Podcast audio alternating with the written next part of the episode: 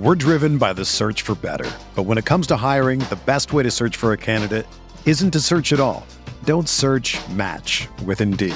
Indeed is your matching and hiring platform with over 350 million global monthly visitors, according to Indeed data, and a matching engine that helps you find quality candidates fast. Ditch the busy work. Use Indeed for scheduling, screening, and messaging so you can connect with candidates faster. Leveraging over 140 million qualifications and preferences every day, Indeed's matching engine is constantly learning from your preferences, so the more you use Indeed, the better it gets. Join more than 3.5 million businesses worldwide that use Indeed to hire great talent fast. And listeners of this show will get a $75 sponsored job credit to get your jobs more visibility at Indeed.com slash BlueWire. Just go to Indeed.com slash BlueWire right now and support our show by saying that you heard about Indeed on this podcast. That's Indeed.com slash BlueWire. Terms and conditions apply. Need to hire? You need Indeed. Today's episode is brought to you by Cars.com. With over 2 million vehicles and 50,000 more added every day, Cars.com will match you with the perfect car for you, your budget, your life, your style. And if you're ready to say goodbye to your current car, Cars.com will get you an instant offer to cash it in. Just start by entering your license plate and get matched with a local dealer who will write you the check. So whether you're looking to buy or sell, just go to Cars.com. It's magical. Good morning, friends. Welcome to Moneyball Minute. My name is Kirk Henderson, editor in chief of MavsMoneyball.com. It is Monday, March 7th. Thank you for joining me this morning. Before we get to any Mavs related things, it's worth talking about the standings in the West because if you stayed up late last night to watch any basketball, you saw an absolutely incredible uh, overtime game where the Nuggets came back and beat the Pelicans, who had been on fire recently, where Nikola Jokic turned in perhaps one of the defining box scores of the season. If you look at his performance, he uh, ended up with 46 points, 12 rebounds, 11 assists, 3 steals, 4 blocks. And while sharing the floor at the end of the game with Monte Morris, um, and some players who are not entirely what we would consider starting uh, level NBA players at the end of a game. Truly an amazing performance. The Nuggets managed to stay within a stone's throw of the Mavericks. The, them losing would have been very big in the fight, which they are hoping for for the fifth seed.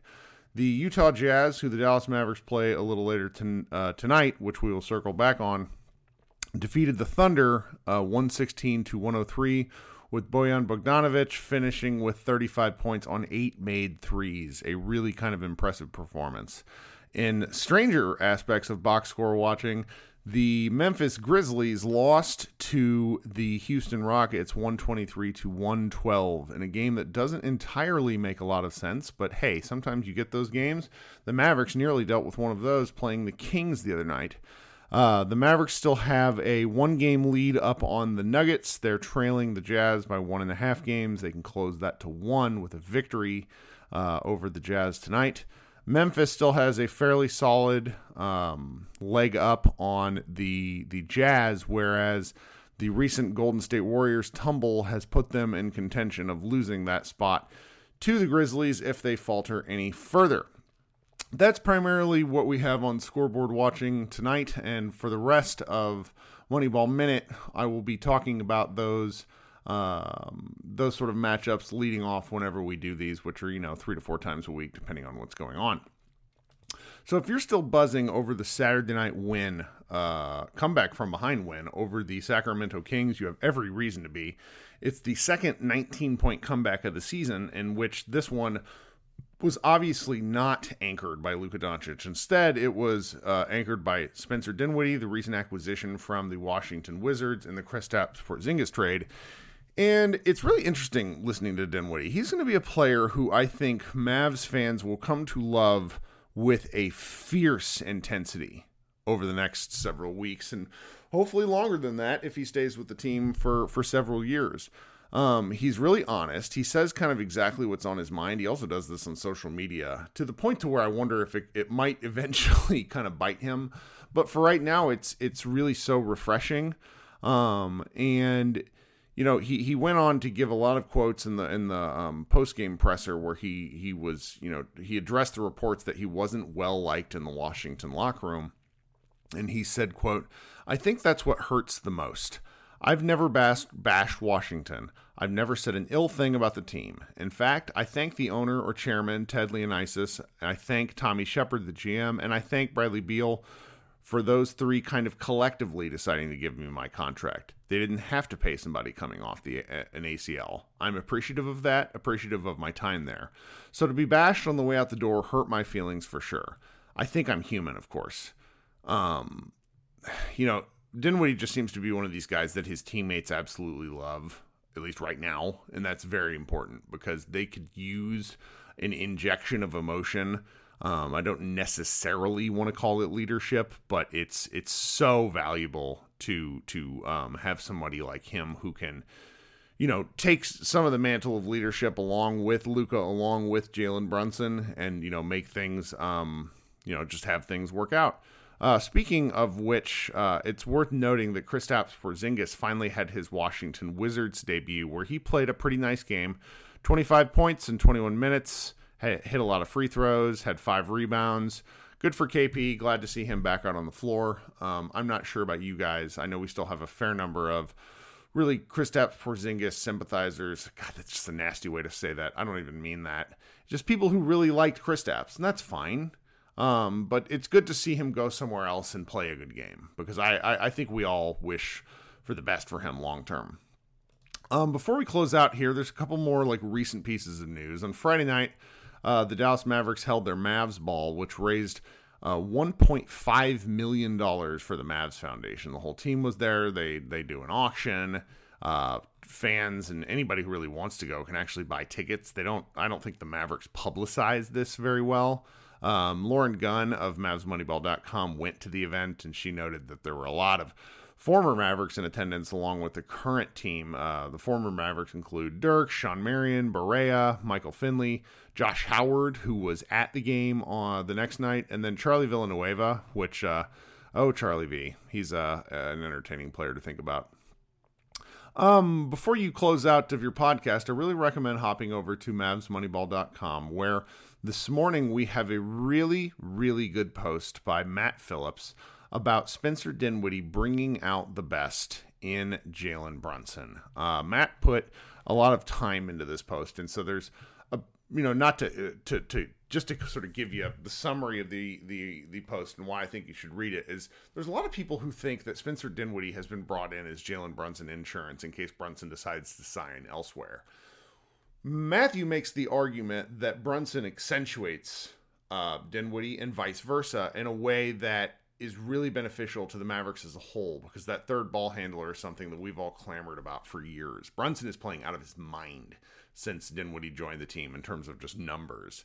So that's really worth paying attention to. I really recommend going over and giving that a read.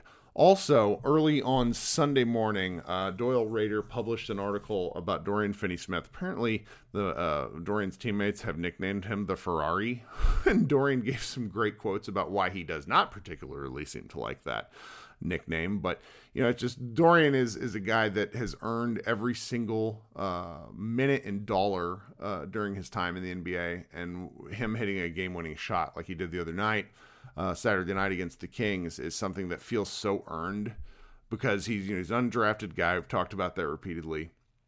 Just signed a, a you know big contract extension, and in his time since that contract extension, he's really proving his worth. He's he's showing that he deserves every dollar. So I recommend going out and checking those two stories. There's also a preview of the Jazz game, which is going to happen tonight. Um, if the Mavericks actually hope to try to take the four seed. They ha- they this is a must win. Uh, you cannot lose to the Jazz again. They've already lost twice this season. The first game coming out of the All Star break was the most recent loss, and then they lost a Christmas Day game where Luka wasn't able to play. And Porzingis actually had a pretty good contest there, but you you know you got kind of got to throw that game out the window. Um, the Jazz, Donovan Mitchell shot the heck out of the ball the first game out of All Star break, whereas Bojan Bogdanovic didn't hit anything, and neither did Jordan Clarkson. So I, I still am very much concerned about this matchup. Now we have Luka Doncic, and they don't, but they are such an an effective three point shooting team. They lead. I'm sorry, they're top seven in the in the league in percentage. Uh, they are top two in the league in both attempts and makes, and so they just the kind of offense they play could theoretically run the Mavericks off the floor because while Dallas has played uh, such good defense in 2022, the offense has at times struggled to keep up. Um, so Anyhow, that's where we are at the moment. I hope you guys have a good rest of your Monday and you come back to MavsMoneyball.com later tonight to check out our recap coverage along with podcasts and things of that nature.